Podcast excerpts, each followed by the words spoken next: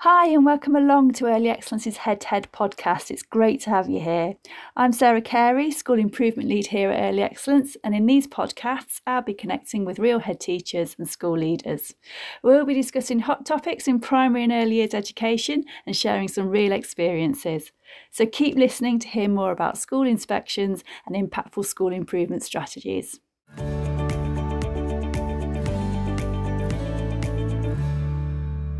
Well, hello and welcome to this month's episode of our Head to Head podcast. It's got a little bit of a different feel this month as we're going to be hearing from some different people having a conversation around curriculum. So first of all, I'm really pleased to welcome my colleague Phil. Hi there, how are you? I'm very well, thank you. I hope everyone else is well who's listening wherever they are at the moment as well. Absolutely, they could be anywhere in the world. And of course, you're in Reading and I'm in the Midlands. So it's the joy of remote working, which is something you and I both do quite a lot of together, don't we? Very much so, very much so. But obviously, not all of our listeners, some of our listeners may know you from our national briefings, and obviously if they're in the south or if they're international they may well know you, but is it okay if you can just share a little bit about yourself and your role and a bit of your history just for anybody who doesn't know you? Is that all right? Yeah, of course, no problem. So I'm Phil Armstrong. I've been with Early Excellence now for nearly 7 years, and during that time my role has changed tremendously, but at the moment most people know me in terms of curriculum support across the south of the UK. So from Cornwall to Kent, basically, but also because of remote work all the way across the country as well, so lots of online work as well. Mainly doing consultancy and bespoke CPD across different schools and settings, and I also take a lead on supporting our international schools as well, so I'm very privileged to get to travel around a bit, but again also doing lots of work remotely, working with our partners who are either using some form of the EYFS or they're really interested in developing early childhood pedagogy through their school or through their settings. I also take a lead on our sort of national briefings, as Sarah just mentioned, so those kind of national projects, and try to keep my ear to the ground of what's going on nationally and internationally. And I'm very lucky at the moment that I've embarked on an educational doctorate, so looking at school leadership as part of that as well. So yeah, that's great fun. Into year two at the moment, which is very exciting. Wow. Busy then is what we would say, not just at Early Excellence, but being round and about and doing lots of interesting things. So that's really good. And as I say, I'm sure lots of people will recognise your voice from briefings and such like. So yeah, and I think obviously you and I, one of our big roles is to support school improvement, isn't it? So we do a lot of work with school leaders, with kind of developments and thinking around kind of strategic thinking. But I think one of the conversations that you and I are digging into get together quite a lot, but also within schools and settings, is around curriculum, the big chestnut that is curriculum and the meatiness of that. Well, I know certainly I'm doing a lot of conversation around that and a lot of almost bespoke training and support around that. Do you find that the same? Yeah, absolutely. And the schools in very different stages of that journey. Obviously things like the new inspection framework kind of triggered lots of that work, but many schools are already starting that process already. And I think it was a movement away from that historical model where often the early years part of the school was quite separate from the rest of the school. And certainly from my own experience, certainly when I was an early years lead in school, I quite liked my early years island, keeping separate, but gradually taking on more leadership roles across schools, you kind of realise that you can't work in isolation. You need to think about that journey as a whole for those children. But it's a real challenge for those curriculum leaders who have never worked in early years, some of them have never left Key Stage 2. And suddenly they're having to really ask some interesting questions, work much more collaboratively with their colleagues. And it's definitely a piece of work that lots of head teachers are asking us for support with. And how do you make it happen meaningfully and effectively rather than trying to shoehorn two curricula together? For me, it's a very inspiring piece of work to see how people do it, and how thoughtfully they approach it as well. And it is really complex, isn't it? Because every school that we visit, every school across the country is quite unique and have their own things that they bring to it. And of course, it's a really big piece of work and it never really ends, does it? Sorry to break it to the listeners. It doesn't end in terms of there's that continual reflection and evaluation and adjustment. And actually things change within schools. If schools have perhaps opened 2-year-old provision or nursery, they have to go back and look again at what they're offering around curriculum and the curriculum planning. planning and such like, and where that journey starts. So it's a big piece of work, but then it is a case of revisiting, reviewing, evaluating, and having the conversations about so what really, because it's got to be working for the children, hasn't it? Absolutely, and I think it's also tied in very closely with some of the kind of the post-pandemic work that many schools have been embarking on, and really thinking about particularly those children in year one and year two, and how to make that journey more seamless for those children. So lots of people revisiting pedagogy as well as curriculum as part of that process.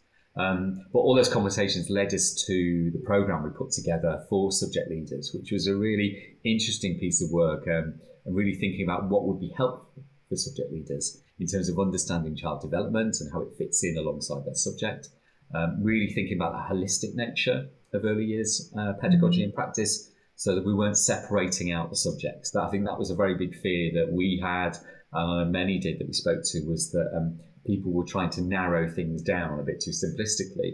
And the challenge was really helping those curriculum leaders see learning in a much more kind of holistic 360 view, and seeing the relationship between communication and language and literacy, mathematics and history and geography and so on, physical development and its critical role.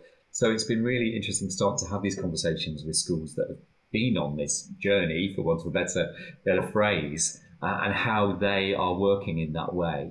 I think it's been an interesting but challenging time. And how do people find the time to do that? That's certainly been something schools have been talking about. And how to do it really impactfully as well. It's been absolutely cool. Absolutely. And I think that's key in terms of actually the changes to the statutory framework, and obviously the changes to the education inspection framework from Ofsted may well have kind of given that impetus. But actually, if you step away from that for a moment and put the children at the centre of it, it does make sense, doesn't it, for us to need to understand that journey of where the children have been before they join us, where they are going when they're with us, and where they're going after us, be that from reception to year one and beyond, or actually after they finish in our infant school or in our primary school, what happens afterwards into Key Stage 2 as well. Because if we have a bigger picture understanding of that, we can start to see how things connect together. And I think we often talk about things that happen in early years, helping the children in the here and now, but also helping the children in their future. And actually what we're doing in early years will be supporting those year 5 and year 6 children or beyond. So it's seeing that big picture, and that absolutely I think does make sense when you take a step back and kind of remove Ofsted, for example, or remove actually DFE and those sorts of things, and just think about what is right for young children. Actually for us as adults working with them, it's really important for us to see that journey, isn't it, and understand the coming from, going to, and being able to have that big picture. Yeah, absolutely. I think it's that whole journey, that kind of taking that perspective. I think for me that's absolutely key. And you're right, the inspection framework will change. The early years foundation stage will change and evolve, but those children will still be on that journey going all the way through. I think the other thing that it really made me reflect on experience I'd had as an early years teacher, for example, and someone would come to observe a lesson who was a subject leader. And they say, I want to come and see literacy. I want to come and see maths. And what it really meant was they wanted to come and see a model of teaching that fitted with their understanding of pedagogy.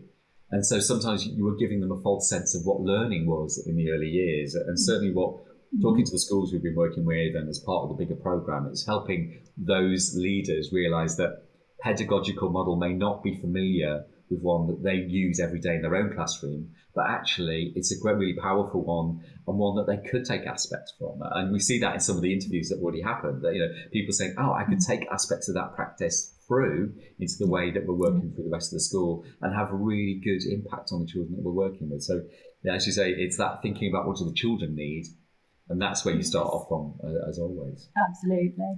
And I think thinking about where the learning takes place, actually, when you're imparting knowledge, that isn't necessarily where the learning is taking place at its best, and it's in depth, being embedded. The learning is often taking place at another point, in another context, where the children are practicing, applying and exploring and making mistakes. So again, for people coming to see, as you just described, which often happened to me kind of when I was teaching, I want to come and see this, and it would be basically, can I come and see your carpet time?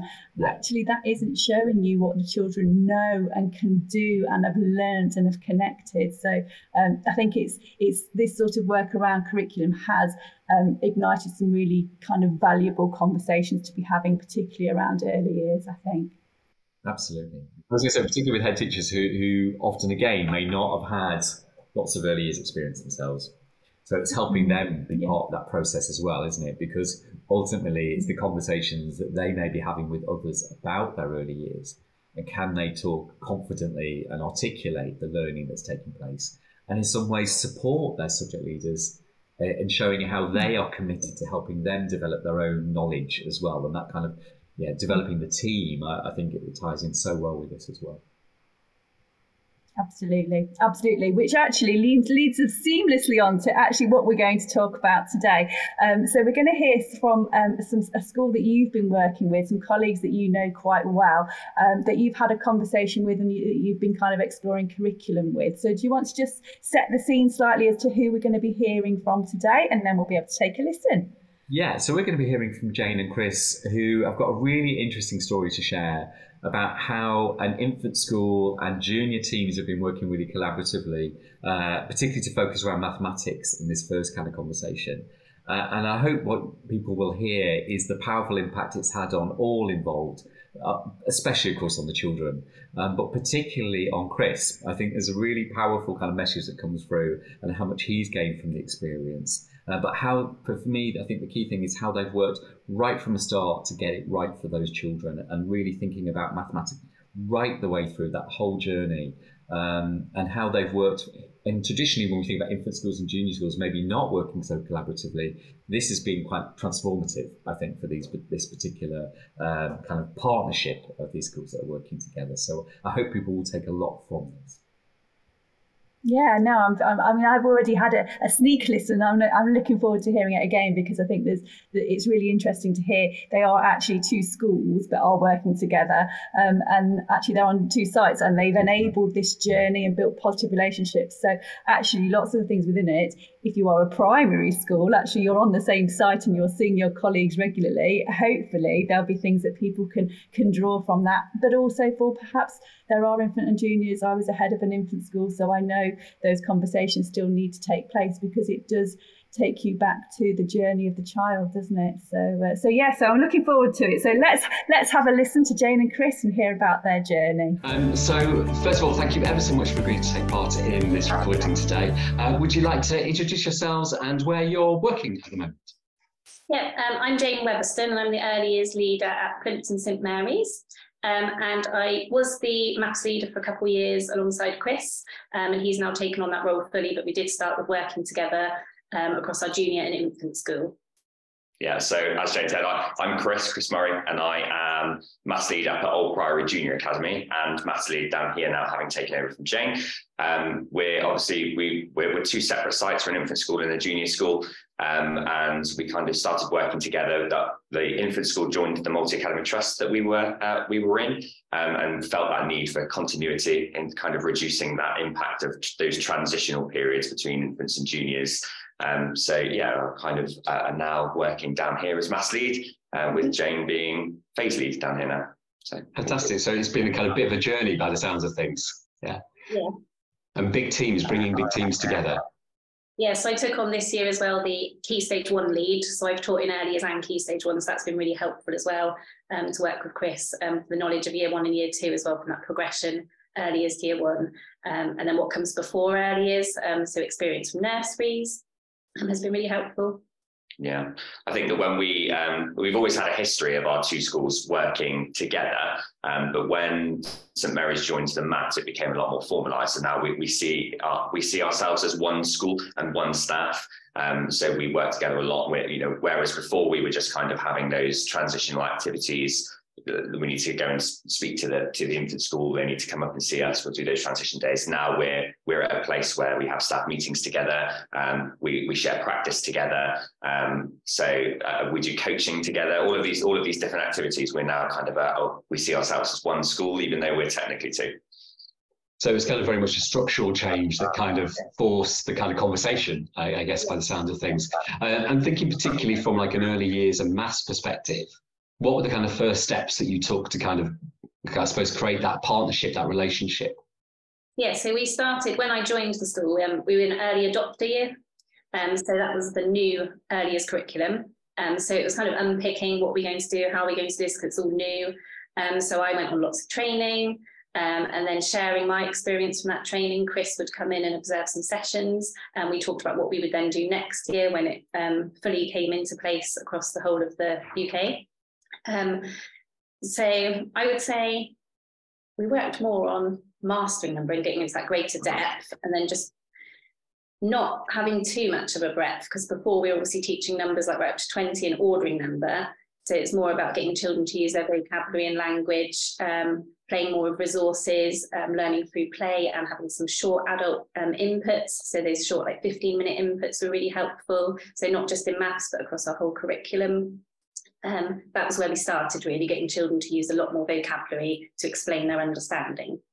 Yeah, and to upskill me as well. I'm very much from a Key Stage 2 background. I teach all the way up in 6. And, you know, in my early career, I was in a 3 school, but was teaching Key Stage 2 then. Then I moved to a junior school. So having a Key Stage 1 environment was not something that I was relatively used to. So the beauty of coming together, I've been able to come and see where it all starts, how that journey progresses to where I get the children in the top end of the school.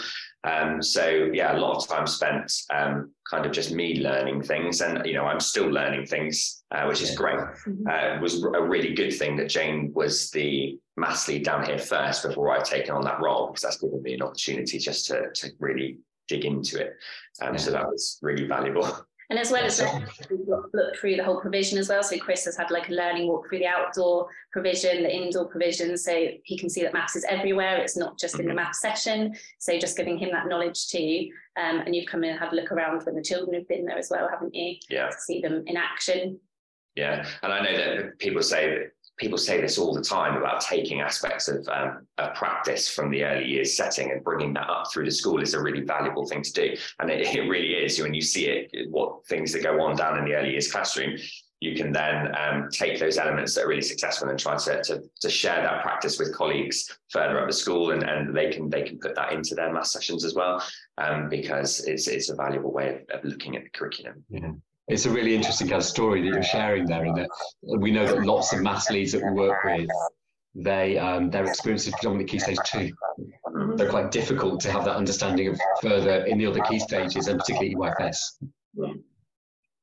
Yeah, fantastic. That's really great. So it sounds like it's been a really positive experience. What were the first sort of steps that you did as part of that? So at the beginning, it was more, we were quite separate, weren't we? I focused on the infant school and Chris focused on the junior, but then we would work together to start looking at progression maps. But by the second year of working together, we worked with a specialist leader in education, and she came in and worked alongside us. And we basically took our progression maps from scratch, and rather than just following a scheme, we went into like that depth of what do we want our children to learn?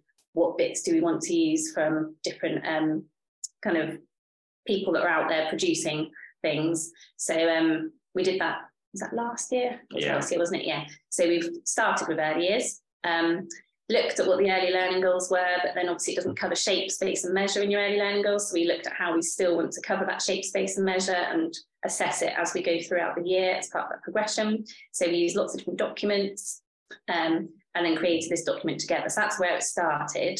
And then we also looked again at what happens before school, what happens in year one, and that went onto each page, so each class teacher. So me as early years teacher, I would have on my progression map what's going to happen next in year one and what happened before in their nursery. So whenever I'm planning and teaching a lesson, I can think, right, they're not quite getting this, what came before, or they're all doing really well with this, what came next. We're not going to start teaching them what comes next, but how could we maybe push them in their play and provide them with some more language? Yeah. So looking for all those opportunities to really embed the maths. Yeah, and across the whole classroom and the class days, they're part of your routines. So it's not just part of that maths lesson. So when they choose their lunch in the morning, they have access to like tens frames, and they're starting to see two-digit numbers. So although we don't teach that as part of our progression map, we're also giving them experience of seeing two-digit numbers, and we have a marble jar. So when they get to like 20 marbles, we'll show them like the place value cards and say, well, look, it's 2 tens, and we're going to put one more in, so like counting on from a number. So it's just giving them all those experiences which will help at their next stage in the progression. Fantastic. And in terms of kind of what were the kind of main challenges for you in terms of connecting that curriculum across? Yes. So I think that one of the main challenges is obviously when the two schools first came together, it was very hard to kind of get out of that.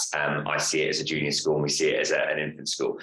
Initially, I mean, as Jane alluded to, we wrote action plans that were, there was an action plan for the infant school and there was an action plan for the juniors. As we progressed through that, you could start to unpick the need to work a lot more closely together, really understanding that there was that consistency and continuity that needed to be embedded in kind of all of the strategic paperwork around it. So we then created the action plans together. Now we have one kind of big action plan that oversees the whole school. So, I mean, that was a challenge to kind of get your head around, and that change in mindset of you're going from one school to two, but back to one big school, if that makes sense. Yeah.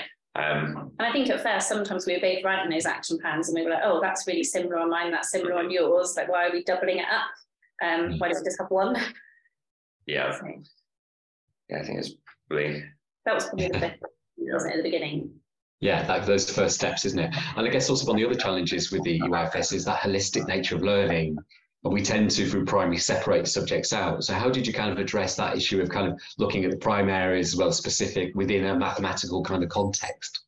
Yes, so I would say that came from when Chris came to visit the provision. I just went round the whole provision. I was like, look, maths is everywhere. So we went outdoors. I mean, you quite liked our bikes, didn't you? Our bikes got a bit on, and then they've got a park that means where the digits are written on the floor. And then we went over to the mud kitchen and we talked about like capacity and different like size containers. What else did we look at? And indoors, we do have a maths area with some maths resources, but we looked at what have we got over in the role play area. So, oh look, they've got numbers on the telephone. So I was just talking to Chris about where number is everywhere and shape, space and measure. In the small world area, building all those different bits with blocks. Yeah, my respect for EYFS practitioners goes through the roof when you come in. You go, obviously, we're in Key Stage 2, you kind of think, right, we block our units, we design our curriculum around coming through things in a year and then revisiting them year on year. So it's very easy to think, right, so we're doing a big block of place value right at the beginning of September. Whereas when I come down to an EYFS classroom, I know that Jane will obviously pull groups to do those kind of focused math sessions, but the fact that she's had to plan and think about putting maths opportunities everywhere in the classroom, it's like, crikey, you've got a lot to think about, yeah, and a lot to resource and give these children the best opportunity to experience maths. I was really impressed. Having experienced that, we had a maths trust, we had our trust lead come on that day as well, we were blown away by kind of all the opportunities that were in and around maths. It's all very impressive. So EYFS, but we also had that progression of resources I spoke to Chris about. So in the autumn term, I was explaining like there's just things with numbers to 5 because that's links to what we're teaching, and then gradually through the year we'll then add like numbers up to 10, but things that go into the environment are things we've always taught. So there will be that continuous provision, but we talked about enhanced provision and how you keep enhanced, and that would be and that gradual enrichment of the mathematical experience, isn't it, that's happening. I suppose, Chris, from your perspective, was there any kind of surprises that came out of it that you didn't anticipate of this partnership working? Surprises, no. I knew that I would go into it learning a lot, and I did, taking aspects of practice, particularly around the continuous provision and being able to, we're always, I suppose it's the buzzwords at the moment, trying to get kids to know more and remember more, and being able to do those sorts of things through continuous provision throughout the whole school would be great, having those opportunities that have been thought about by colleagues to put into their classrooms, that's drip feeding in those concepts that might not be in focus in those lessons at the time because you're working on something specific, just keeps those things trickling along and helping those kids come back to that memory curve and make sure that it stays there. So those were kind of like my big takeaways of how can we get this up through the rest of the school we're in. And we have started our year one class this year. We've now got continuous provision in there, and that was because they had those lockdown gaps, and they really needed that play-based learning. So that's something new for us this year. We're looking at that continuous provision in year one. Fantastic. And Jane, from your perspective, this kind of model of working, particularly looking at maths, how is that kind of working with other subject areas as well? Yeah, really good. So we had a staff meeting a couple of weeks ago where we had a bit of a slot with each subject lead, and we have had training before this, but we thought, right, we look at the spring term, see what's happening in the earliest class. So I met with every subject lead. We did it as part of the staff meeting, and they came down to visit the provision.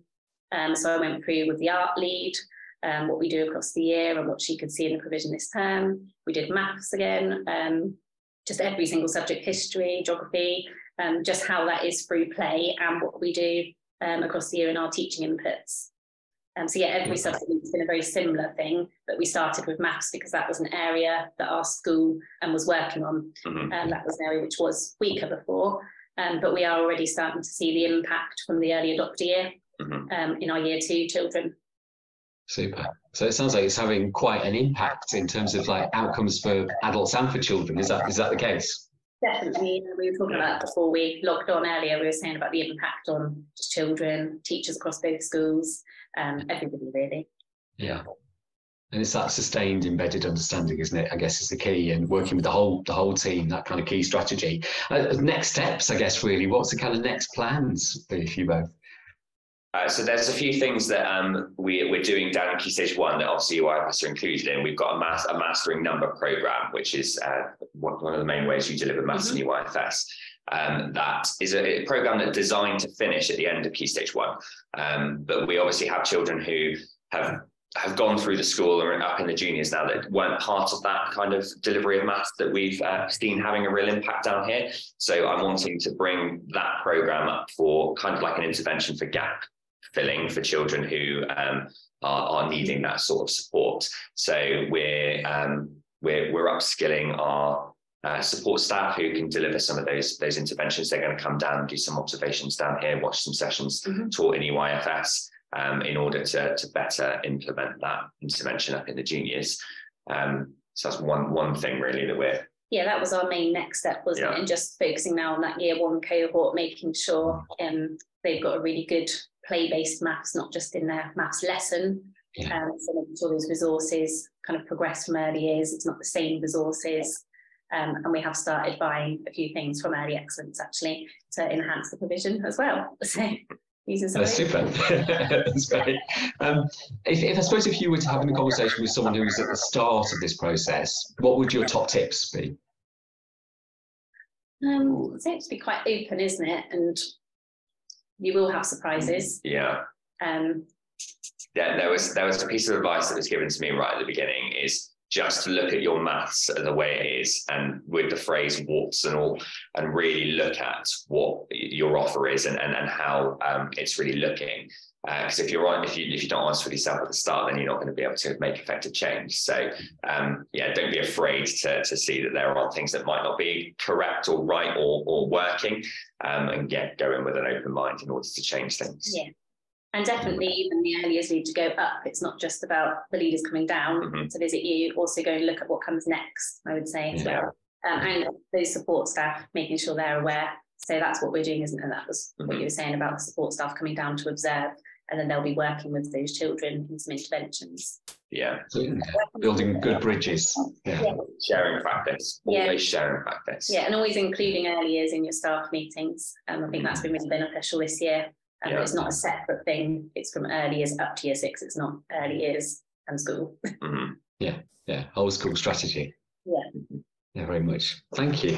Thank you so much for sharing it. It sounds like it's been a fantastic outcome and journey kind of along the way, I guess, so the kind of learning process for everybody involved in it. Now I'm really looking forward to hearing about what happens next, and keep in touch, keep sharing, because so many people are at the start of this process, or maybe you're using a scheme to guide the process rather than the conversations, which is what you've been sharing. It's that talking with each other, isn't it, and looking at what's actually happening rather than looking at a piece of paper perhaps. Very much looking forward to seeing the children that are down in EYFS coming up through the school and just seeing what a difference they might have when they get into year six. So looking forward to seeing how that journey progresses. Especially seeing those year twos at the minute, but like they were the early adopter year, and we can see how much of an impact that curriculum has had on just their maths vocabulary, the maths understanding. It's made such a difference already just in those first 3 years. Yeah, fantastic. Thank you ever so much for sharing that. Thank you. Nice.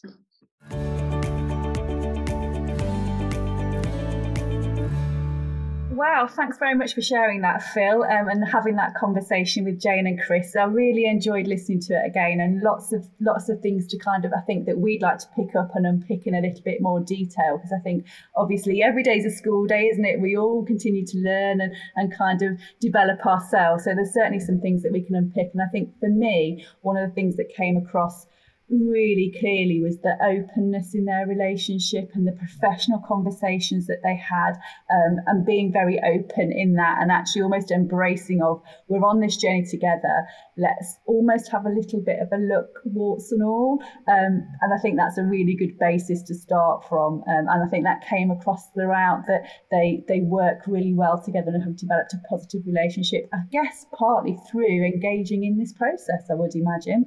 Yeah, I mean, Chris even talks about that warts and all thing as a starting point, this sort of top tip, those things that you really need to do, and putting all your cards on the table, I guess. I mean, they already had a partnership way of working, but he so really saw how this strengthened it, and the two of them described that. I thought that about really powerfully. I mean, there's no doubt about it, the revised framework was a trigger for them, and we know that for some other schools, the EYFS rather, and that really rethinking mathematics. And that idea of rethinking learning, not just in early years, but what's the impact then right the way through the school. I thought that was quite an interesting way of looking at sort of curriculum development and using the foundation stage to be what we want it to be building that foundation. And that concept of greater depth, I thought, was really powerful that came through. And I think one of the things that kept on hitting me all the way through the conversation was how they were then thinking about how could we use and apply these things further through the children's learning journey, and that idea of real mastery of mathematics and using that early childhood education kind of pedagogy, and then thinking about those children further through the school as well. I thought that was very, very powerful. We were talking about those opportunities for mathematics kind of everywhere, so inside and outside. And again, Chris was really thinking about that, and that made me think about other subject leaders, and again, how we narrow things down sometimes, it becomes very much about the scheme. And what was I thought was so powerful was the way that they'd really developed a curriculum that was for their children. And there was that challenge, of course, that was given, 2019, wasn't it, with the revised inspection framework, about making an ambitious curriculum that was unique and for your children. And I really felt that's what they were doing, because they'd looked around, hadn't they, at different examples of maths curricula, and found and created one that fitted with what they thought were right for their children at this given moment in time. I thought that was very powerful. Yeah, I agree. And that's something that I think is important in terms of making it work for their children and their setting. They know their context. They know what their children join them with. They know where they're wanting the children to move along to. And they both said, didn't they, that they'd explored different schemes and different documents. They perhaps looked at some of those non-statutory tools as well, which are curriculum development tools, aren't they? Birth to Five and Development Matters are there to support the curricular development, the development of curriculum. But they hadn't lifted one single scheme. Actually, they had done lots of research and then used that knowledge to make an informed decision about what's going to work for their children. And I think that's really key, because you can shape it to your children and to what absolutely. You think they need. It was very much that question of what do we want our children to learn? And we hear that, don't we, in lots of schools that we're visiting at the moment. That is like the fundamental question. What is it we really want for our children to learn? But also alongside that, how do we want our children to learn this? What is going to be the most effective pedagogical kind of approach for our children? And how flexible they were in kind of thinking, well, actually, we might need to do it this way for this group, or this group for this group, or for this particular aspect of learning. And thinking about taking some of those strategies further through the school. And you could hear that kind of excitement. Chris got very excited about the idea of using sort of things like continuous provision further through the school and so on. And you often see that in some schools, really embracing those ideas. But most importantly, they see then the impact it has on those children in terms of outcomes as well. Yeah, and I think it's because actually what some of the approaches that we're talking about is about how young children learn effectively, isn't it?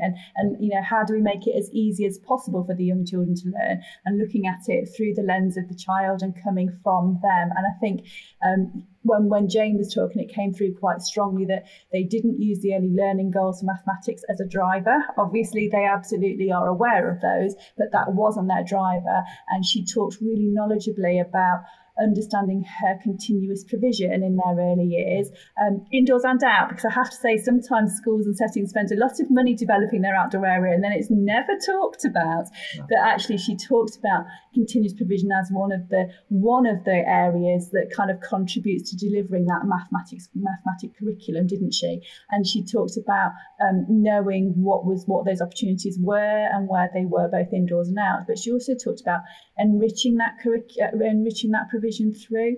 And again, I think sometimes the people can get a little bit tangled between enriching and enhancing and provocations, but it felt to me, listening, that she was quite clear. Enriching their continuous provision was about building their mathematics curriculum, as that's what they were talking about, through the year to ensure that progression and stretch and challenge. So putting new things into the provision that would then stay for the rest of the year for mathematics, so the children could really embed that knowledge and that thinking. Absolutely. She talked, that progression in learning, progression in resources was something we kind of picked up on, wasn't it? And I think it ties in very well with lots of the work we do with schools where they're looking at kind of, they might have developed an amazing provision and they might have developed some incredible curriculum sort of documents, but the two are very separate. There isn't a bridge linking these two things. And the missed opportunities to align the two aspects together, that's when it powerfully works and has an amazing impact on learning. But also that understanding of the adults within that environment of, that's why we have those things, because it ties in with our curriculum and what it is we're hoping our children will learn, to also extend their mathematical opportunities as well. And you could hear that coming through in terms of thinking about further through the school as well, about having availability of resources for children to revisit learning, to embed that learning rather than, you're there the day when we do weighing or something, for example, and then we put all the scales away. You can see that there's a real shift in thinking there. For the older children too. And I think Chris kind of alluded to that several times in terms of his learning. He had that real realisation, didn't he, in terms of actually if there was some continuity in some of the pedagogical approaches and some of that resourcing and knowing where those children had come from, actually they could make it so that actually some of that learning into Key Stage 1 and beyond didn't feel like new learning. Actually the children from reception could hook into, we've explored this already, so we've got something to build on, rather than because it's being presented in a very different way. You run that risk sometimes of it feeling like brand new learning for the children when it isn't. I think Chris really picked up on that need to connect it and almost make it overtly obvious for the children of, this is what you've done, this is how you've done it, and we're having these opportunities to build on it and use that. Yeah, absolutely. It's that kind of layering up of learning, but that really good foundation it being built on, from a spiral kind of approach, I suppose. And I think what came through also strongly was constant conversations across the school about mathematics, about other areas of subjects. And it's often a challenge, isn't it? Because I've certainly been the earliest teacher who's gone along to a meeting that thought, it's got nothing to do with me, what they're talking about. But they've obviously really carefully thought about how inclusive all of their CPD is and their team meetings, staff meetings. So it is, I'm using this river analogy a lot at the moment. The idea, children are on one river through that school and it feels like one. And the only way that we can ensure that is having conversations all the way through so that no one is excluded. And also when we're thinking about our youngest children going from reception into year one, some of them are incredibly young.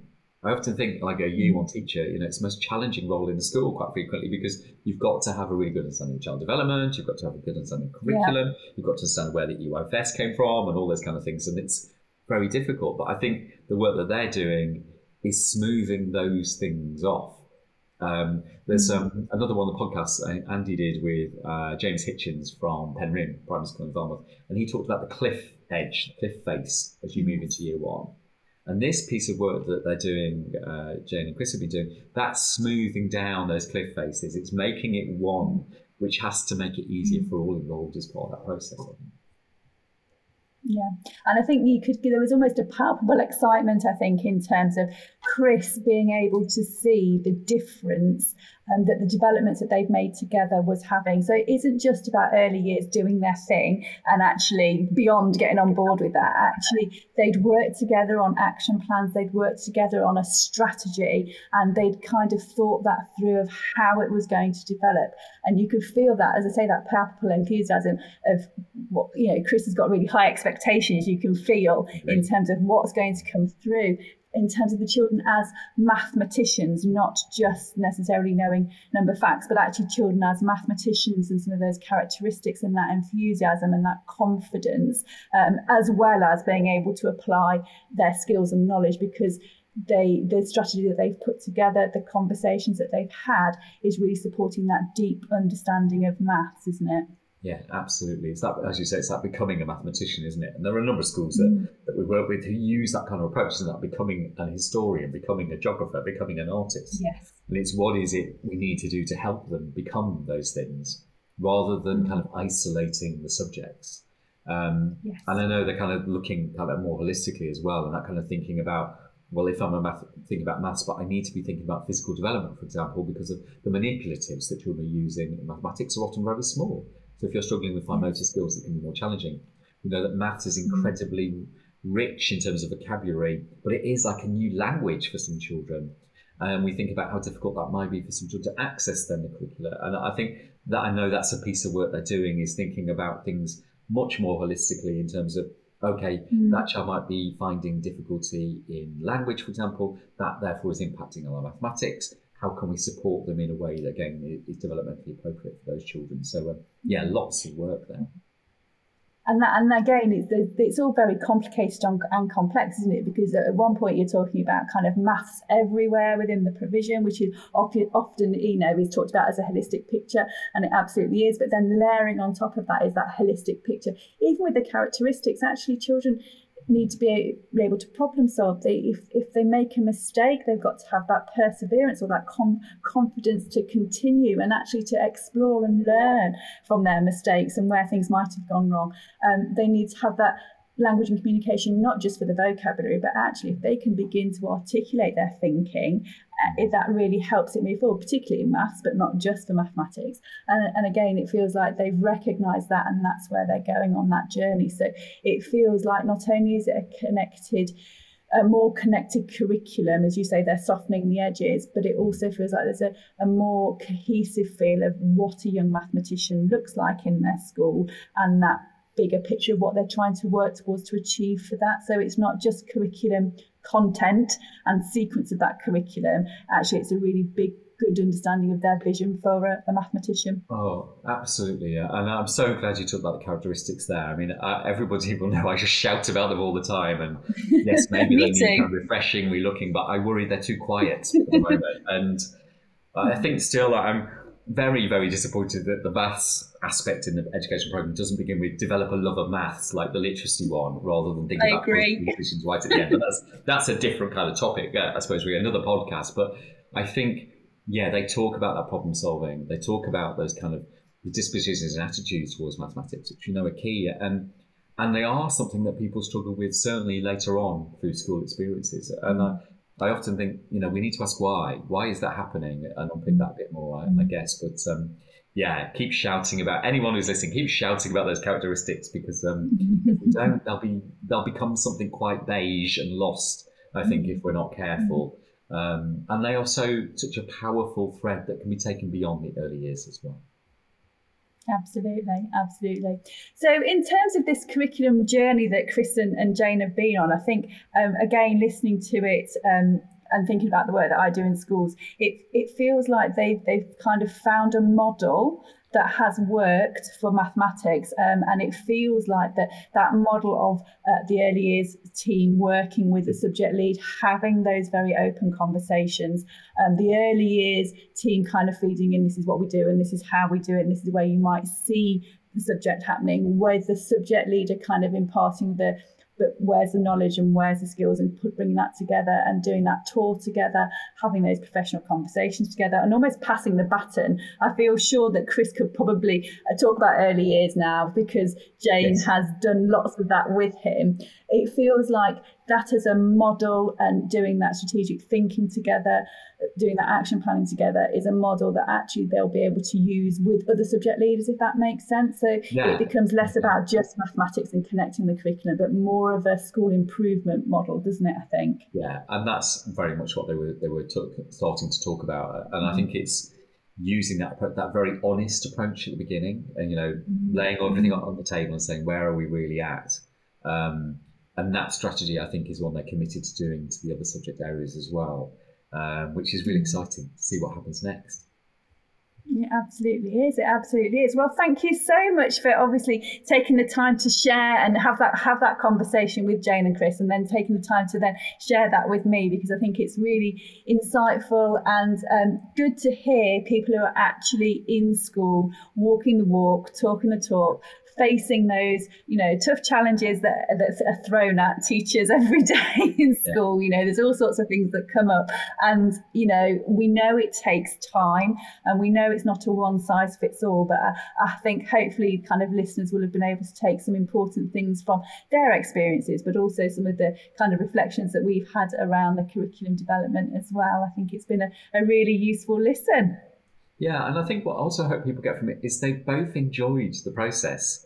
There was a real sense of joy that came through it. And yes, it was hard work and challenging and so on, but actually they've both gained a lot from it as well. They felt it was personally worthwhile, as well as, of course, for the children. But fundamentally, that's why they were doing it. But also personally, they felt they've benefited from it as well. And I think from my own experiences, that's what I've seen in the schools who've embarked on these pieces of work. It's very difficult, we know, in some of the smaller schools where you may be wearing lots of hats as subject leader, and that's something we're going to explore a bit more, hopefully, in some of the other podcasts. But I think everyone I've spoken to who started doing it and really started right at the beginning, not tried to go in midway, they've started right at the beginning, really honest, they've really got a lot personally from the process as well. Yeah. And I think of course, it does take time.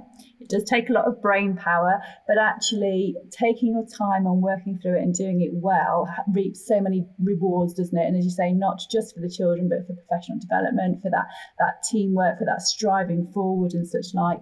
And it's almost about pacing yourself and trying to be gentle with yourself and seeing why you're doing it, and going back to the why you're doing it is for your children and their journey, not for other pressures. And I know obviously there are those other pressures, and that often sits front and centre in people's minds, which can push we need to get this done, but actually it's about doing it well, doing it with understanding, and really thinking about it from their child's point of view and their journey, all the way back to what we were talking about at the start of the session. Absolutely, absolutely. Oh, well, I know that you've got some more schools and colleagues lined up to have curriculum conversations with, probably maybe not maths next time. I know there'll be other things to look at. So we'll be sharing some of those later on in the year through our head-to-heads. But it's been great to have you here today. Thanks very much for sharing and talking. It's been a real pleasure, and I'll look forward to seeing you again soon. Thank you ever so much, and look forward to the same. Speak to you soon. Take care. Bye. Bye-bye.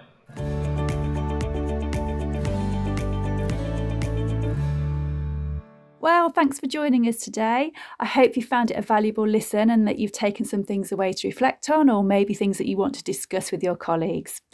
Of course, remember, if you want to talk about any of the issues that we've explored today, or you need support with other matters in your school, then do feel free to drop me an email, sarah@earlyexcellence.com, or why not get connected with me on LinkedIn or Twitter. Anyway, take care, and join me next time for some more genuine head-to-head conversation.